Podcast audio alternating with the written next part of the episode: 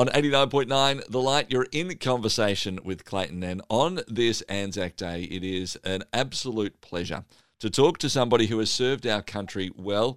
Uh, he is 100 years of age, and it is so awesome to be able to have a conversation this evening with Len Hurley. He joins us now. G'day, Len. G'day, yes. I'm here. It's wonderful to uh, speak to you, Len. And I'm I'm correct in saying you, you are a centurion, right? You're 100 years old? 100 years old, and I'm 101 in, in, in next uh, next July. Wow, that is impressive. I mean, it's impressive just in itself, let alone all of what you've done in your life. Uh, firstly, Len, thank you so much for coming on and chatting to us about uh, what it has meant to live your life here as an Australian. And we specifically today want to focus on some of the service that you have given this country. Uh, you're actually a twin, is that correct, Len? Oh yes, I was a twin. He was he died uh, with uh, asthma. Yeah, his name was Ken. So we had uh, Len and Ken, and uh, you both together actually in, enlisted to serve uh, Australia during World War II. Could you tell us about what happened and, and how you, you came about the decision to enlist? Well, the, the reason we really enlisted was because because my father he uh, he was in the First World War and went through it, and he, the only trouble he got was it was he was gassed but uh, and the gas did uh, affect him throughout his life. But uh, other than that, he, he was a farmer, and uh, he was a good farmer, and uh, he knew what work was. Yeah, and, and was, was that your upbringing too on the farm, Len? Yes, yes. My upbringing was on the farm right from the day I was born. I was born in Matawa. Uh, that's a local town, and uh, and lived until uh, I moved here to, to, to the city. Yeah. So that decision to serve was was that a hard decision at the time to say right, you know, you and your twin brother, or was that well, no, this is our duty. This is what we need to do. No, this is our duty because Dad did it, and we'll do it. Yeah. We did it, yes. Yeah. And so, as you approached that time, Len, was it was it a lot of fear as you went into that, or was it um, no, actually, no this is just now. There you go. And why was that? No, you think? Well, well, there was no fear at all. We, we were there to, to serve, and and uh, that's what we did. Yeah. You ended up actually serving for, I think, almost a decade as well, not just uh, in, in, the midst of World War II, but beyond. Could you tell us a, a little bit of, of, where did you first get stationed and what was the, the first jobs you had as you served?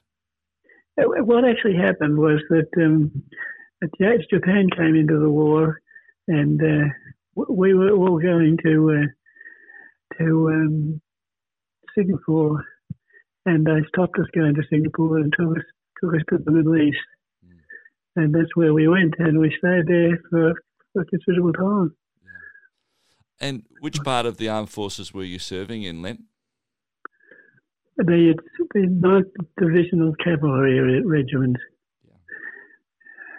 That's the uh, the regiment where we we were we were stayed with right till the very end.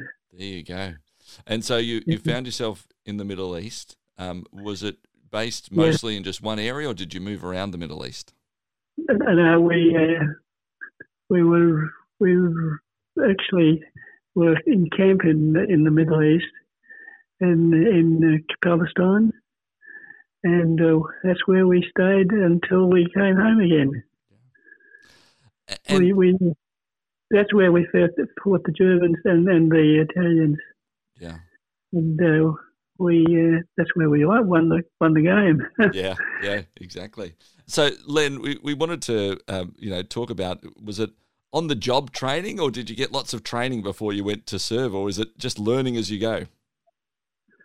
No, we learned uh, learned here in Melbourne. In Melbourne, at the at the race course was one of the places we were, were camped.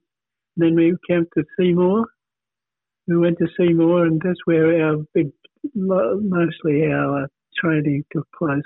Yeah.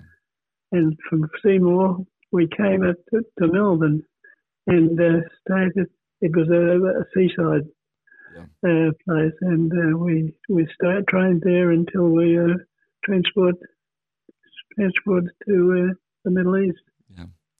Um, Len, I, I'm led to believe that there's, you know, obviously when anyone serves and serving in the cavalry d- division, there's going to be some uh, scary times at, at, moments. I believe that there was uh, quite a, a, a, scary time, which, uh, uh, you know, when you're in a tank and uh, you press the button. Could you tell us a bit more about what, what happened through there? Could you tell us the story? Yeah, yeah that, that, that, was a pretty awful thing happened there. We were sent into the line, into the main front line to uh, to overtake a, a German, uh, um, an Italian t- tank. Uh, a gunner, he was a gunner actually. Uh, uh, he, he, had a gun, a pretty gun, which was they, they wanted to get rid of. And so they pulled it in two tanks, which I was in one with the, with the crew commander, and the other was with uh, another group. And uh, the, the, crew commander, to start off, yeah, uh, we also we had didn't have very much training with these big big tanks because we came in and they put gave us the tanks and we used them but we never had much training. And when I, he told me to pull the, pull the, push the button, so I pushed the button, but I pushed the wrong button. And the, the button I pushed was the was the gas, uh, the petrol, and of course it cut the petrol off, and the tank stopped immediately, and. Uh, we, there was nothing they could do to, to start it, and had no idea what, what had happened the, the, the had no idea that I'd pushed the wrong button. So anyway, he said, righto, he said, we'll, we'll, so we'll leave the tank here and uh, I will take the, second tank. And uh, so um, he, he got out of my tank that I was in and uh, I was the uh, operator gunner there. And uh, he went into the other tank and off they went. Well, they they never came back because they were uh, were shot up. The, the, what actually happened? The Italians were pretty pretty good with the gun, and they put a shell through the the top, the top turret, and uh, it whizzed around inside the turret, and of course, it, it, they were all pretty well mauled up by the time the tank the the, the bullet had finished. Mm. And uh, anyway. Uh, somehow the, the only one that would escape anything was the driver, and he drove the tank, drove the tank back.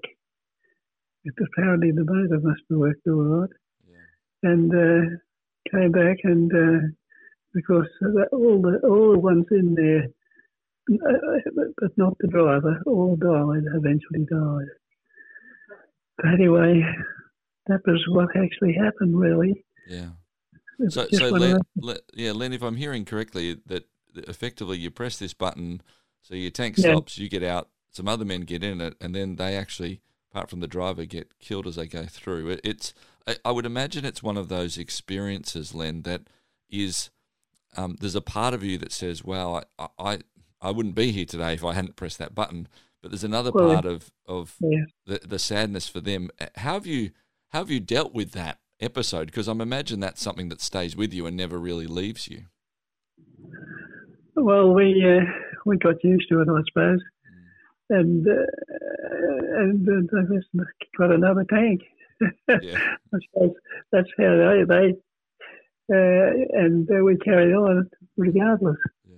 And, and how about you as you think about that all these years later? Is that something that is hard to think about, or is that something that yeah, you can? Yeah. It, it is. It is hard to think about because the per- person Archibald uh, uh, Archie, he uh, he was a very good uh, good uh, neighbour.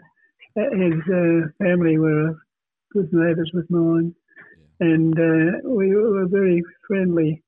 So it was pretty hard to tell them that what had actually happened. Well, I don't know whether I ever did tell them what really completely happened. I just don't, don't remember now. Yeah. My guest is Len Hurley on this Anzac Day here on 89.9 The Light. Uh, Len served in the 9th Division Cavalry for Australia during World War II. 100 years old, he's our guest uh, as we focus on and honour those who serve us. We're going to be back with Len in just a moment here on 89.9 The Light. In conversation with Clayton. 89.9 The Light, you're in conversation with Clayton, and my special guest this Anzac Day as we honour those who have served us is Len Hurley. 100 years of age, he served during World War II, and uh, it's been a, a, privilege to just be able to spend a bit of time with Len, and he's giving us a bit more time. Um, Len, let's talk about your brother as well, your twin brother, Ken. Um, he yes. served with you. Uh, tell us uh, the story for Ken and, and the way uh, you know, he approached serving in his country? Well, um, he he served with me, but he was in the medical side of the uh, of the unit, and uh, he uh, he got a well, they were very proud of him actually because he'd uh, he did a jolly good job doing that, helping the people, helping the men, and uh, but this particular day, we were camped, we were actually encircled around in a circle, and uh, the uh, the German planes came over and bombed us. And strangely enough, they never never hit a tank, but uh, they did hit. They hit pretty close to one of the tanks, and uh, I remember being under the tank, and uh, and uh, the tank lifting up and it's uh, lifting up and coming down with a crash. But I wasn't hurt. And then uh, then we all decided to get into a slit trench because the Germans were pretty pretty uh, snaky with their uh, with their aeroplanes. And we got into the slit trenches, and uh, the Germans finished uh, their their their their what they, what they said to do, but, but they never did hit the tank. But what actually happened then that my brother and I got into a slit trench together near one of the tanks, and he, he I got out and he got out, and as he got out, a German gunner, who was a rear gunner apparently, uh, shot him, and he had a bullet through the top of his uh, shoulder around it, and ended up near his ribs. And strangely enough, he carried that bullet around with him with himself for quite a considerable time. But he, he was never the same again. But he was he, he wasn't uh, he was pro- probably partly put on uh, in, in, what he was doing, I suppose. Uh, he was able to carry on. But anyway, yeah, he uh, he, he lived lived through it, and uh, but he doesn't say he died of uh, one of the different different yeah. walks. How old was he when he passed? Sixties, I suppose. Yeah, yeah. Um, he's been he's been in his sixties. Yeah. Uh, Len, we, we joined when we were when we were eight, no, twenty because we couldn't join until we joined we were twenty. Yeah, it's quite remarkable the service that your entire family has given both your dad and then you and your your brother as well as you, you serve. Um, uh, I wanted to ask Len. Um, I know that uh, you're a member of the Church of England at the time, and so one of your special memories of being in the Middle East was actually you got to go and visit Jerusalem, and I'm told that that's still a, a special memory for you. Could you share that with us? oh, us? Yeah. That, that was a tremendous. My my my uncle, he was um, he was on the he was part of the Blamey's Blamey's uh, people, and um, this time he came and uh, saw the, my chappie that took the unit and asked him could uh, he take his two sons to, uh, and um, we went to Jerusalem for, for two days. And we had a tremendous, time. Uh, we uh, chased up just about everything that we could. And it was a great and tremendous experience and really we saw all of Jerusalem that was necessary to see Yeah, that's good. Yeah, it's re- remarkable. It uh, seems like it's a very special place for anyone who's visited and uh, has that faith about yeah. them as well. Yeah, yeah. Um, it was a, it's a very special place. Yeah. Uh, Len, I'm led to believe that uh, once you came back home from uh, the Middle East, surviving through the war, you decided, "Hey, I'm not, I'm not going to muck around. I'm going to marry the, the love of my life." Could you tell us about, uh, uh, you know, how quickly you got married? well, um, we were all youth together, I suppose.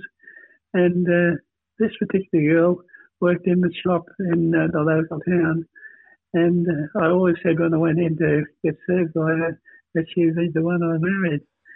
And uh, sure enough, she was eventually. But um, uh, strangely enough, uh, we're Church of England, we, and uh, they had uh, dances and so forth.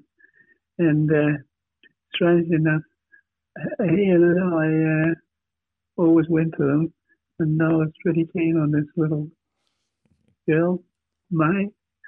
And uh, but uh, strangely enough, of all the people that went to it, uh, this May and I were the only two that ever got married. Uh-huh. So I don't know what happened to the others. They, they, they got, I don't know what, but they went in different places, different different places, I suppose. Oh, it's a it's a lovely story to uh, come back and uh, get married. Yes. What, what, what I was going to tell you that uh, uh, when we came over to the Middle East, uh, I wrote home one letter that the same could we become engaged. And strangely enough, we were the first, the only ones that ever got engaged. That got engaged, and uh, I wrote home to him, to her, and she said yes. And, and um, when we came back from the uh, Middle East, it wasn't uh, very long after that that uh, we got married. Yeah, wonderful. Um, Len, if I was to ask you, uh, what does what does it mean that you have served your country? What what would you say to that? Oh, well, I was proud to to, to serve my country, proud proud to follow my father's footsteps, and that, I think that was the one of the things that both my brother and I was always so proud of, dad, of Dad because he was a, a gunner in the First World War and uh, he got gassed and uh, he always suffered from the gas, but he got through it all right. And Len, from you know us younger ones, and uh, you know many of us are not facing world wars in the same way that you and, and your father did. Um, what do you, you say to us? I suppose what what can we learn from your experience? What's your your wisdom you can pass to us? Well, I think it, it, it, a lot of it depends on the family. If, the family is uh, tight, you know, people all together, uh, what one does, the other likes to do too, and uh, we like follow in Dad's footsteps and uh, that's what we did. And, and, and, naturally, he, he he lived till, till he was eighty nine, and uh, so he lived to a pretty good, good old age. Yeah. Um, Len, here you are. You know, hundred, uh, looking to hundred and one in in July. Um, what does this Anzac Day mean? What what does Anzac Day mean for you as well? Oh, it means getting together with some of the boys that uh, I was in the unit with, and uh, just being proud to be uh, part of it. Yeah. And that's well, all I can really say. I'm really, really proud, proud to be a part of the the Anzacs. Well, we weren't Anzacs then, then but uh, we were afterwards, of course. Yeah, yeah, and you sure are. Um, Len, it is you know on behalf of all of us, not just me, but all of us who are listening. Um, you know, we've just loved hearing your story, and we want to say thank you as well for the service that you gave, for the uh, the willingness that you have done. That means we live in a, a country that we live in today as well. So, on behalf of all of us, thank you so much for your service, and and thanks also for sharing your story with us today. It's been a great pleasure, uh, and I hope that some of the boys Hello. that were with me uh, heard me and uh, I'm sure they'd be just as proud as, as I was of the unit. I'd reckon. Len Hurley, my special guest here on this Anzac Day, 100 years old, serving during World War II, here on 89.9 The Light.